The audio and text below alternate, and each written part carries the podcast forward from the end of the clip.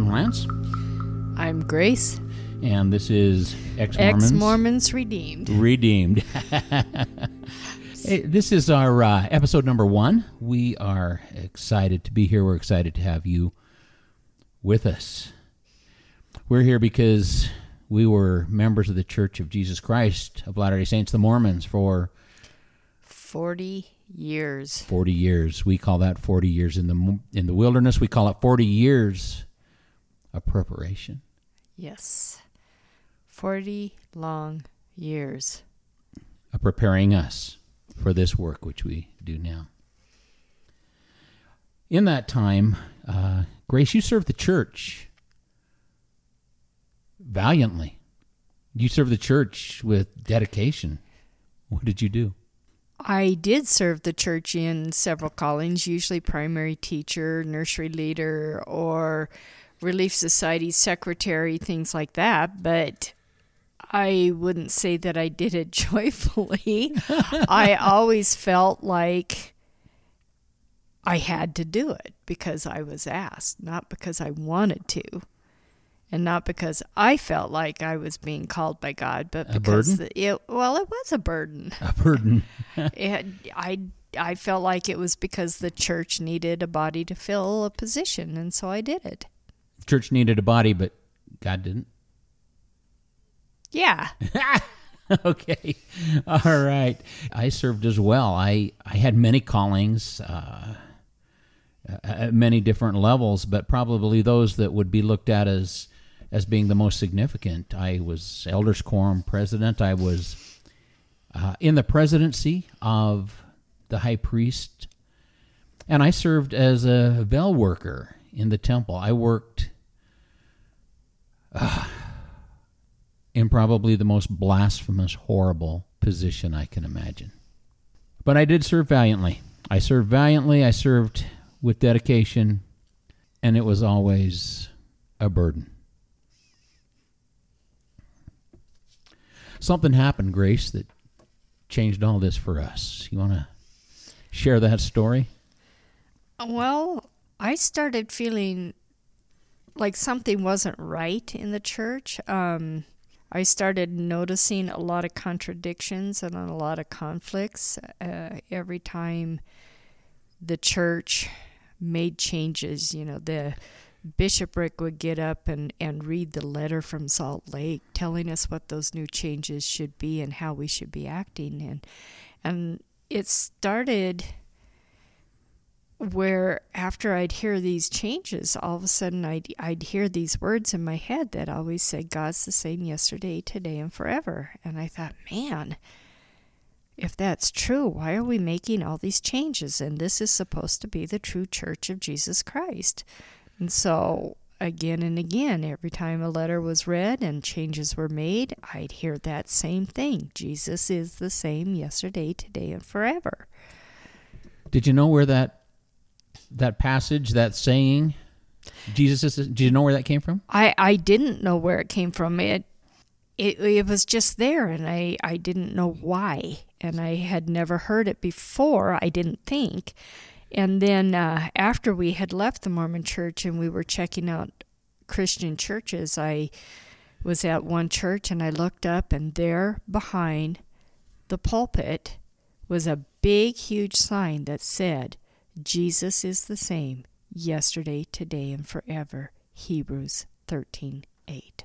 And I was- thought, wow. It was in the Bible all along. It was in the Bible, but I felt afterward when I started thinking about it, I thought God was telling me this. You know, Satan doesn't use God's scripture. He lies to us in a lot of ways, and he can make himself appear as if it's God, but he doesn't use God's word. and so I know it was God that was telling me this every time that change was there. He was just Protecting. he he was he was protecting me because those changes and conflicts and contradictions that I started noticing in the church that was it, it was true. There are conflicts and contradictions inside the church. In fact, um, 1 Corinthians 14:33 says, "For God is not a God of confusion, but of peace, as in all the assemblies of the saints." So, uh, you know, it it tells us right there in Scripture, God is not a God of confusion. And why was I so confused in the Mormon Church then, if it's the true church? Yeah, that confusion can't exist Right. in God's church, can it? Yeah, I struggled too. I, I struggled too, but I had different struggles. One of my biggest struggles was I could bear a testimony, and I often did bear testimony, but I bore testimony of programs and things that I liked in the church. But the one thing that that continually caused me to stumble is I couldn't bear a testimony that Joseph Smith was God's prophet. And like you said, you feel like God was protecting you. I do too, because when we came to the truth, I didn't have to shed Joseph Smith. There was something in my heart that told me all along this man is not what he professes to be. And there was another thing that made me crazy. In First Nephi, chapter 3, verse 7 in the Book of Mormon, God promises that he will prepare a way that we may accomplish everything which he commands. He prepares a way that we can have perfect obedience, that we can follow every commandment. And yet in 2 Nephi chapter 25, 23, it says very clearly that we are saved by grace after all we can do. Well, I reasoned that if God prepared a way that I can keep every commandment, then the only thing that would qualify as all I can do is perfect keeping of those commandments, and I couldn't do it. I had such a burden that I just couldn't do it. I was I was a good Mormon. I was I was 100% Mormon 99% of the time, but but I failed often enough that I had no assurance of my salvation. then one day I, I after I struggled with this for so many years and I had doubt for many years and I was afraid to tell you Grace. Hmm. I was scared to death because I thought you were this amazing Mormon woman. Hmm, and Me yet too. I came to you one day and and I said, "Honey, I I I don't think I can be Mormon anymore." I was so afraid to tell you that. I didn't know if it would even destroy our marriage, but I just couldn't and I said, "I can't. I don't think I can be Mormon anymore. Tell me what you did which was so cruel."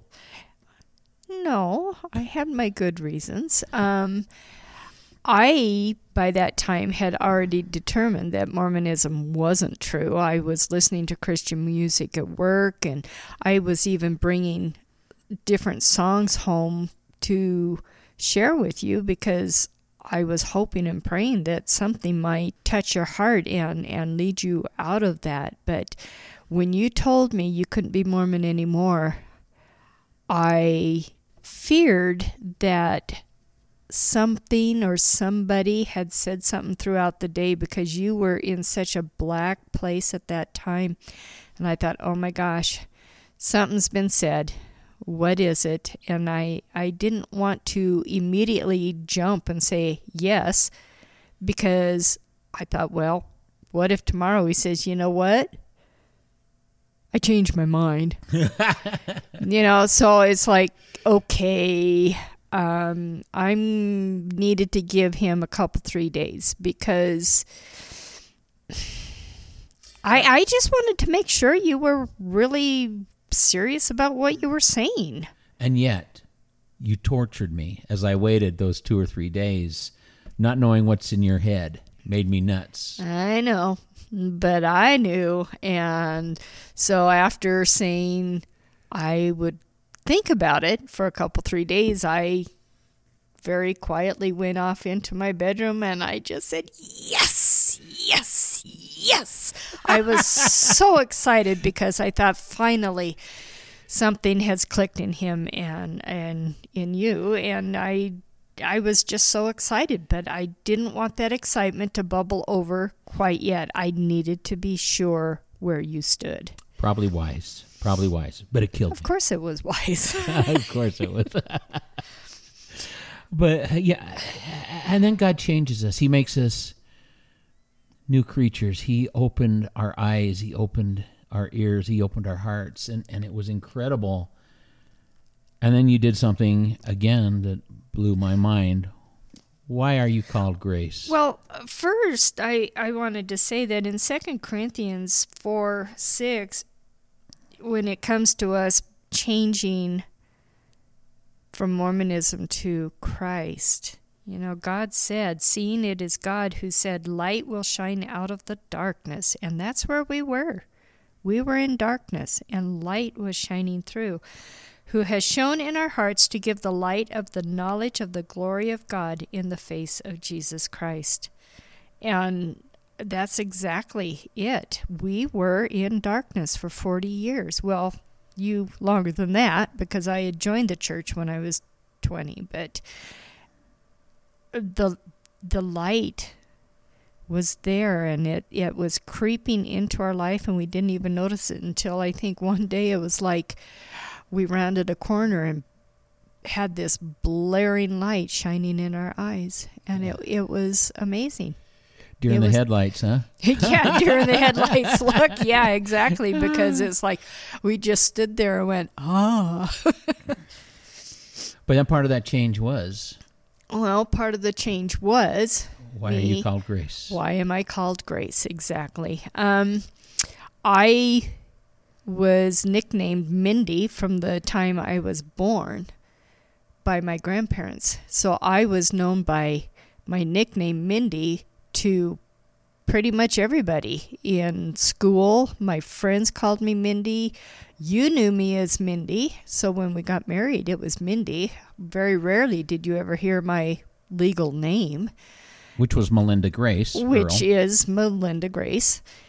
But um, I got thinking about it because by that time, I, well, we'd been saved for about a year. I was going to say it was probably about a year, but so I had been reading the Bible and I realized, you know, God changes people's names for for a reason. He changed Abram to Abraham and Sarai to Sarah and Jacob to Israel, Hosea to Joshua and Saul to Paul. I thought, you know, Why I not me? why not me? I said, I am a new person. And I had asked you, I said, Do you see any changes in me? And you said, Oh, yeah, of course. And that's when I asked you to please call me by my real name. and I went, huh?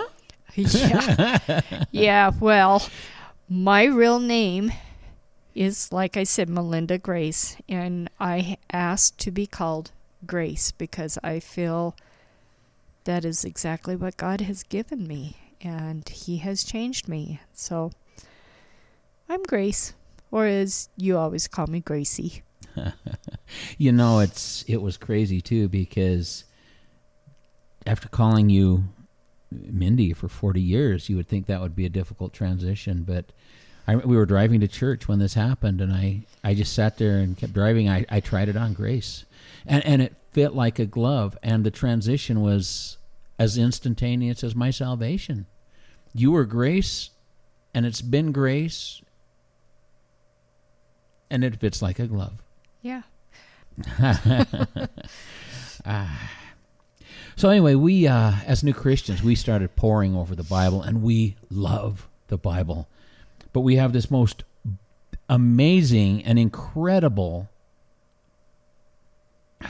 experience almost daily as we open the Word of God, and that is that we see things that that that just contradict everything we used to believe. In fact, I have taken up writing red M's in the margins next to every biblical scripture I see that contradicts Mormon beliefs, Mormon doctrines.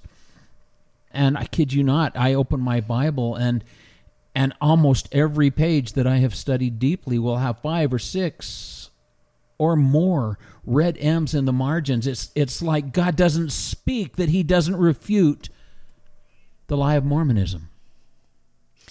That's true. Um, you know, a lot of times when I I don't do the red M thing, but I- when I'm reading through the Bible right now, especially the Old Testament, you know, being Mormons for 40 years, that's kind of where we focus on because that's what we know. And I will read something and it's like, oh my gosh, he tells us right there what is true. And it's usually, like you said, it contradicts what the Mormons teach. And it's funny because I'll look up and I just look at you like, Lance, listen to this. In fact, our Bible studies are, are are just crazy because right now I'm I'm studying in the New Testament, she's studying in the Old, and and and every time either one of us gets focused on something that we're reading, the other one will say, "Oh, oh, oh, oh," and and we share, and it's again and again and again a giant red M going into the margins of my Bible because the truth is so beautiful. Matthew 13 talks about people who have ears but they can't hear, and they have eyes and they can't see. And I would add to that, they have a heart. Well, Hebrews 8:10 talks about hearts that are made of stone but are turned to flesh. And we were in that place where our eyes couldn't see and our ears couldn't hear and our hearts couldn't feel. And now, wow. That's It's it. just- just a big wow. Just wow. Wow. Yeah. You know, e- like he said, every single day when we read, every morning, there's invariably almost always something that we read that is just a big wow for us. And when you stop and think about it, you know, 2 Timothy 3:16 says every scripture is God breathed God breathed. and profitable for teaching, for And reproof, profitable. for correction, and Correction. for instruction in and righteousness. instruction in righteousness. Oh, it's so cool. it is, and and when you stop and think, you know, this stuff isn't just what people wrote down because that's what they wanted to write down. It's what God wanted them to write down. It is His word.